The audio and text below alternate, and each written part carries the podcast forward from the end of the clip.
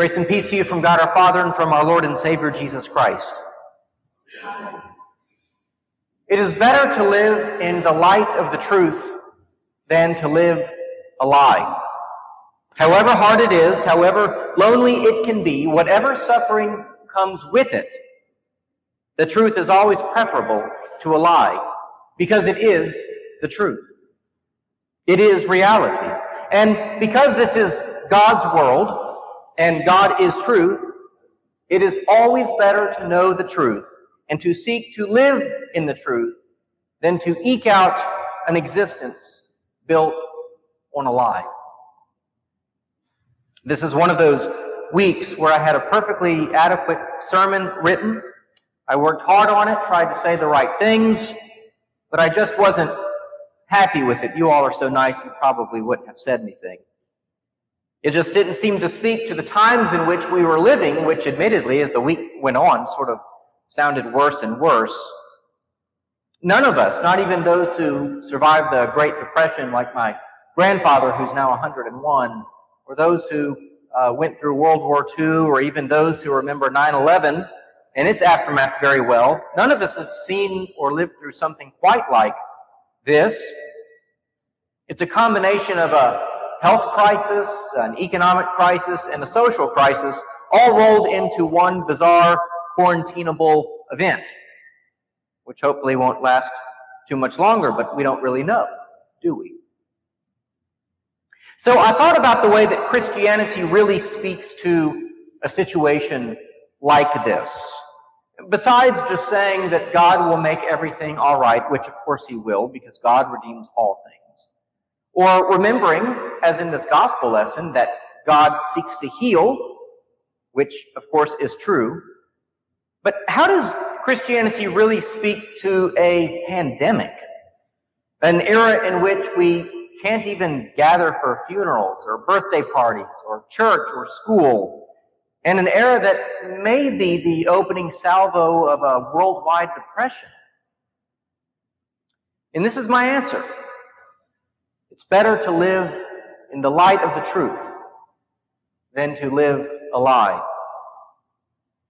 What this virus is exposing are some of the many falsehoods that we have grown way too comfortable with over the years, socially, culturally, and personally. For example, our denial of death itself. We rarely consider our own death, much less an event that could kill millions of people. We must live in the light of that possibility now. And I hope we do. To live knowing that we will die should change the way that we live. We should seek to live a life of meaning, of value, of service. But do we?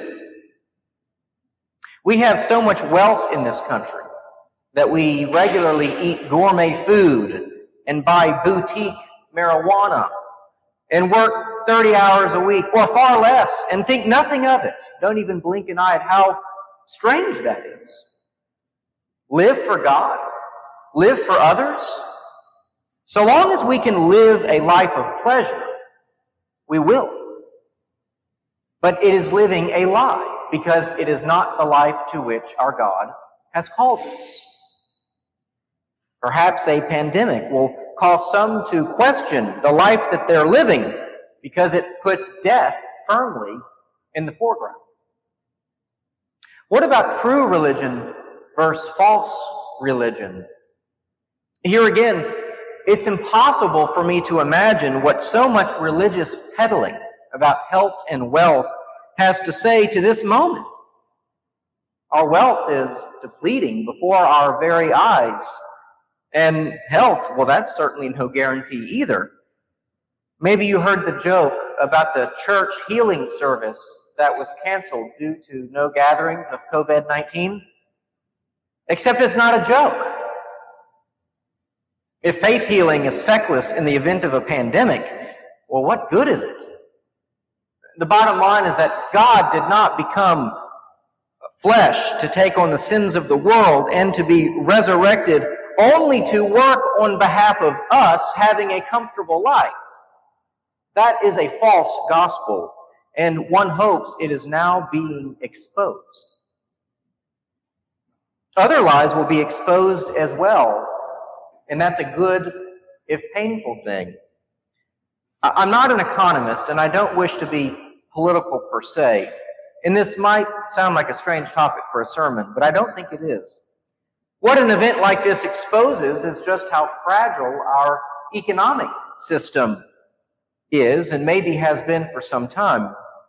It was already teetering a little bit, and this event seems to have pushed it over the edge, at least for now.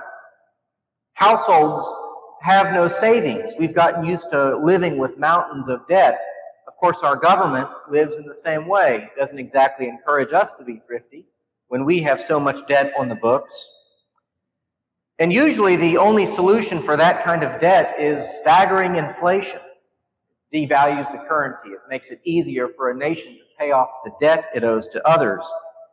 And our own very currency, if we're honest, it's technically worthless. It's fiat currency. And while I defend capitalism, we should not always assume that every corporation acts in our best interest. They have stock prices to protect and maybe inflate and maybe boost from one day to the next, not always thinking of the long term health of the economy. As one economic analyst put it a year ago, day traders, chart monkeys, and robo machines have created a dangerous market environment that lacked rationality and got flooded with overvalued stocks. Now, what does this have to do with the gospel and the Bible, you might ask? Well, in the Old Testament, God is deeply concerned with just weights and measures. What is God speaking about? He's talking about real money, an honest economy, not cheating other people. In, in the Old Testament, there's no real word for money. It's just silver and gold. Silver and gold have intrinsic value. They always have, they always will. We're living in a time, at least to a degree, of an economic lie. And if inflation is the result of that lie, then many lives will be greatly uh, affected. There will be real suffering. So it does concern us as the church. The church can't change the way the world's economic system works, but we can at least better understand how fragile it can be.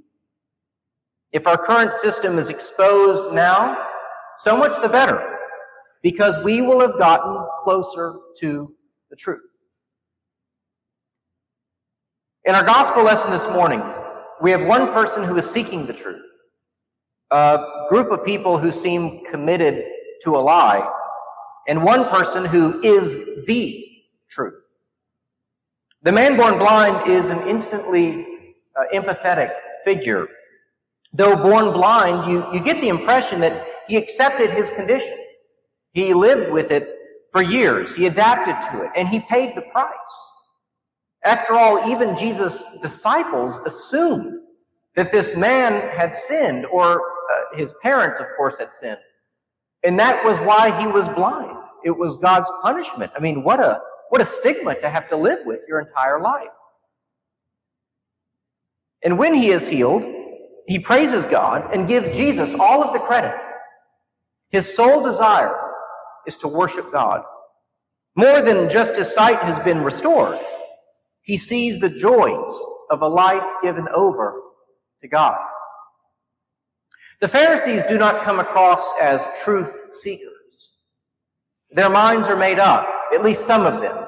It indicates, well, the Pharisees were divided on what to think about Jesus. Even when the man is healed, many still accuse the man of being a sinner who brings nothing to the conversation. They don't want to hear about Jesus. They don't want to be Jesus' disciples. They wish to only be disciples of Moses, as they say. They don't want to have their assumptions questioned. They adhere to traditions that they know, that they are familiar with. Even with the truth staring them in the face, quite literally, just as we are now looking at some oft hidden truths. They deny it and they look the other way. And then there is the truth, Jesus Christ. What does this story tell us about him? Well, it tells us that his desire to heal and to give life and to restore us to community is part of who he is. Don't overlook that this man born blind is now, at least to a degree, restored to his community. Something we hope for in the coming weeks. But Jesus always wants what is best for us. But that does not mean that all suffering is eliminated as soon as it can be. After all, the man was born blind. He lived as a blind man for years. If God wanted him to not be blind, that could have taken place before he was born. But Jesus says he was born blind that God's works could be manifest through him. So the truth doesn't mean that all suffering goes away. The obvious teaching here that John wants us to, to get is that though this man was born blind, he could see more than the spiritually blind Pharisees. Jesus is the truth. He is, in the end, what matters most.